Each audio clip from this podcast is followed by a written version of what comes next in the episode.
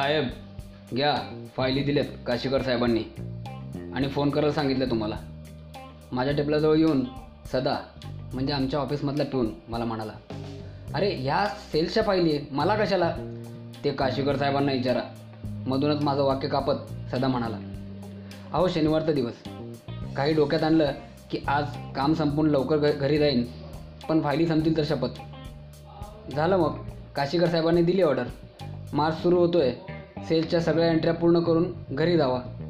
या बॉस लोकांना ना रविवारचा करता शनिवार काढायची काय हौस आहे ह्याचा काय पत्ताच नाही. आता काय? झालं. आजचा शनिवार पण गेला. आज परत घरी जायला अकरा वाजणार. हे गृहीत धरून मी स्वतःचीच मनधरणी केली आणि कामाला लागलो. साधारण अकरा पावणे अकराची वेळ. माझा मोबाईल वाजला. बघतो तर वशाचा फोन. हा माझा कॉलेज मित्र वसंत घोडके. आय टी कंपनीत मोठ्या पोस्टवर कामाला दांडगा पगार. एक वर्षापूर्वी लग्न झालेलं. हॅपीली मॅ मॅरिडचा लेबल लावावा असं हे जोडपं वशा माझ्या घरच्या एरियातच राहतो. त्यामुळे कधी काही गोष्टी विसरला की माझा घरी येण्याचा टाईम त्याला ठाऊक आहे. आपली विसरलेली कामं तो मला सांगत असतो. आज पण असंच काहीतरी असणार हे मला चटकन लक्षात आलं. मी फोन उचलला. वशा बोलायला लागला. शिंद्या कुठे आहेस? ऑफिसमध्ये आता निघतोय. एक नंबर बरं झालं.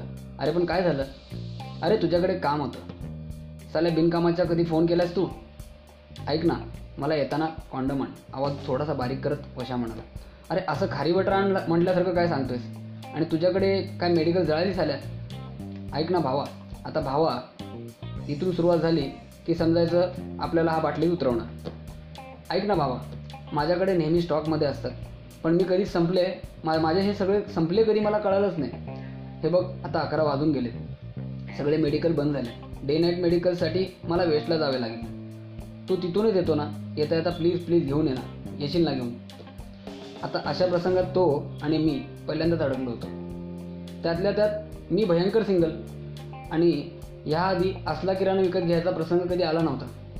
त्यामुळे त्याच्यापेक्षा जास्त दडपण आता मला आलं होतं. मी त्याला शांत करत म्हणालो अरे हो हो आणतो. पण त्याच्यामध्ये काय ब्रँड वगैरे काय? मिडियम घेऊन ये कुठलाही ब्रँड चालेल. वशा पटकन म्हणाला अशा प्रसंगात पुरुषांची डोकी फास्ट चालते. कॉन्डमसारख्या वस्तूचा मीडियम लार्ज सायझेसमध्ये कोणत्या फुटपट्टीच्या मापाने बनवल्यात ह्याचा मला कधी कधी प्रश्नच पडतो. अहो आणि ते पण जाऊन मेडिकलवाल्याला सांगायचं म्हणजे त्यात किती धाडस लागत असेल. एखादा माणूस हळूच जाऊन अहो मला एक लार्ज कॉन्डम द्या. असं म्हणाला की त्या मेडिकलवाल्याला एखादा हिंद केसरीसमोर उभारल्यासारखा भाव भास होत असेल. त्यापेक्षा ते अंडरगार्मेंट विकणारे परवडले. तुम्ही दुकानात शिरलात की नम्रपणे विचारतात. बोला साहेब काय धा काय हवं तुम्हाला? मग आपण अंडरवेअर पाहिजे होत्या पुढचं काही न ऐकता आपल्या कमरेच्या खालच्या भागाकडे न्याळत तो माणूस एक आरोळी ठोकतो. गणपा दोन नव्वदच्या व्ही आय पी फेकरे. काय नजरेत पारखीपणा असतो या लोकांच्या. असो. मी ऑफिसातून बाहेर पडालो. बाईक चालू केली. आणि आता कोणत्या मेडिकलला जावं असा विचार करत करत निघालो. अर्ध्या तासामध्ये निवड प्रक्रिया संपली होती. आणि वेस्टला वेलनेसच्या डे नाईट मेडिकलमध्ये जायचं असं ठरवलं होतं. मेडिकलकडे गेलो. तर तिथे बघतो तर काय? एक साठीतलं जोडपं आईस्क्रीम विकत घेण्यासाठी थांबलं होतं. एक जाड जोड रुंद बाई आपल्या पामोलियन कुत्र्याला घेऊन काहीतरी घेण्यासाठी थांबली होती. आता आपल्याला काय हवं हे कसं विचारायचं यासाठी मी त्यांची जायची वाट बघायला लागलो. अहो अशा परिस्थितीमध्ये पहिल्यांदाच आपण अडकलो होतो. आणि ते दडपण काही वेगळंच होतं. आपण कितीही मॉडर्न मॉडर्न अशा हलग्या वाजवल्या ना तरी कुठेतरी संस्कृतीने दिलेला पदर हा आडवा येतो हे मात्र खरं. मी हळूच एकाला खुणावत बोलवलं. अरे बॉस आपने को कॉन्डम चाहिए था. मला उगाच वाटलं की तो माझ्या कमरेच्या खालच्या भागाकडे निहाळेल की काय. त्याने काउंटरवर औषधाची लिस्ट लि असलेले रजिस्टर वजा वही बाजूला सरक सरकवत काचेच्या खालच्या कॉन्डमच्या बॉक्सेसकडे बोट दाखवलं. ये मीडियम आहे ये लार्ज आहे ये स्मॉल आहे. आता त्याने पूर्ण मेनू कार्ड द्यावा तसा काउंटर दाखवल्यावर मी थोडा बुचकळत पडलो मीडियमच्या लाईनमध्ये एक मस्त सिल्वर कलरचा चकाकणारा बॉक्स मला त्या बॉक्सने अट्रॅक्ट केलं. मी बोट ठेवत म्हणालो ये वाला दे दो. त्याने तो बॉक्स काढला आणि एका खाकी कलरच्या कागदी पाकिटात टाकला. मी पैसे दिले आणि तो पार्सल घेऊन मी वशाकडे निघालो. इतक्या रात्री घरापर्यंत जाणं बरं नव्हतं म्हणून मी ते पाकिट त्याच्या बिल्डिंगच्या वॉचमॅनकडे दिलं. वशाला फोन करून सांगितलं एखादी अद्भुत जबाबदारी पार पाडल्याच्या थाटात मी माझ्या घरी गेलो. रविवारचा दिवस सुट्टीचा. नेहमीप्रमाणे मी उशिरा उठलेलो होतो. नाश्ता वगैरे केला होता. घरात कुकरच्या शिट्ट्या वाजत होत्या. टेबलावर लोकसत्ता पडला होता. तो वाचण्यासाठी हातात घेतोच तोवर फोन वाजला. बघतो तर परत वशाचा फोन. मी फोन उचलला. घरी आहेस का? हो रविवार आज घरीच असणार. मग जेवण करून दुपारी बिल्डिंग खाली ये. तुला काहीतरी बोलायचं आहे मी बरं असं म्हणत होकार दिला. कालच्या मॅचचे हा आपल्याला हायलाईट्स तर वगैरे तर सांगणार नाही ना असा विचार मला मनात येऊन गेला. जेवण केलं. थोडा वेळ फोनवरती ईमेल चेक केले. आणि वशाकडे जायला निघालो. बिल्डिंग खाली पोचलो आणि वशाला फोन केला. त्याने आलोच असं म्हणत फोन ठेवला. वशा खाली आला बोलायला लागला. चल जरा फिरून येऊ असं म्हणत तो पुढे होत चालत चालायला लागला.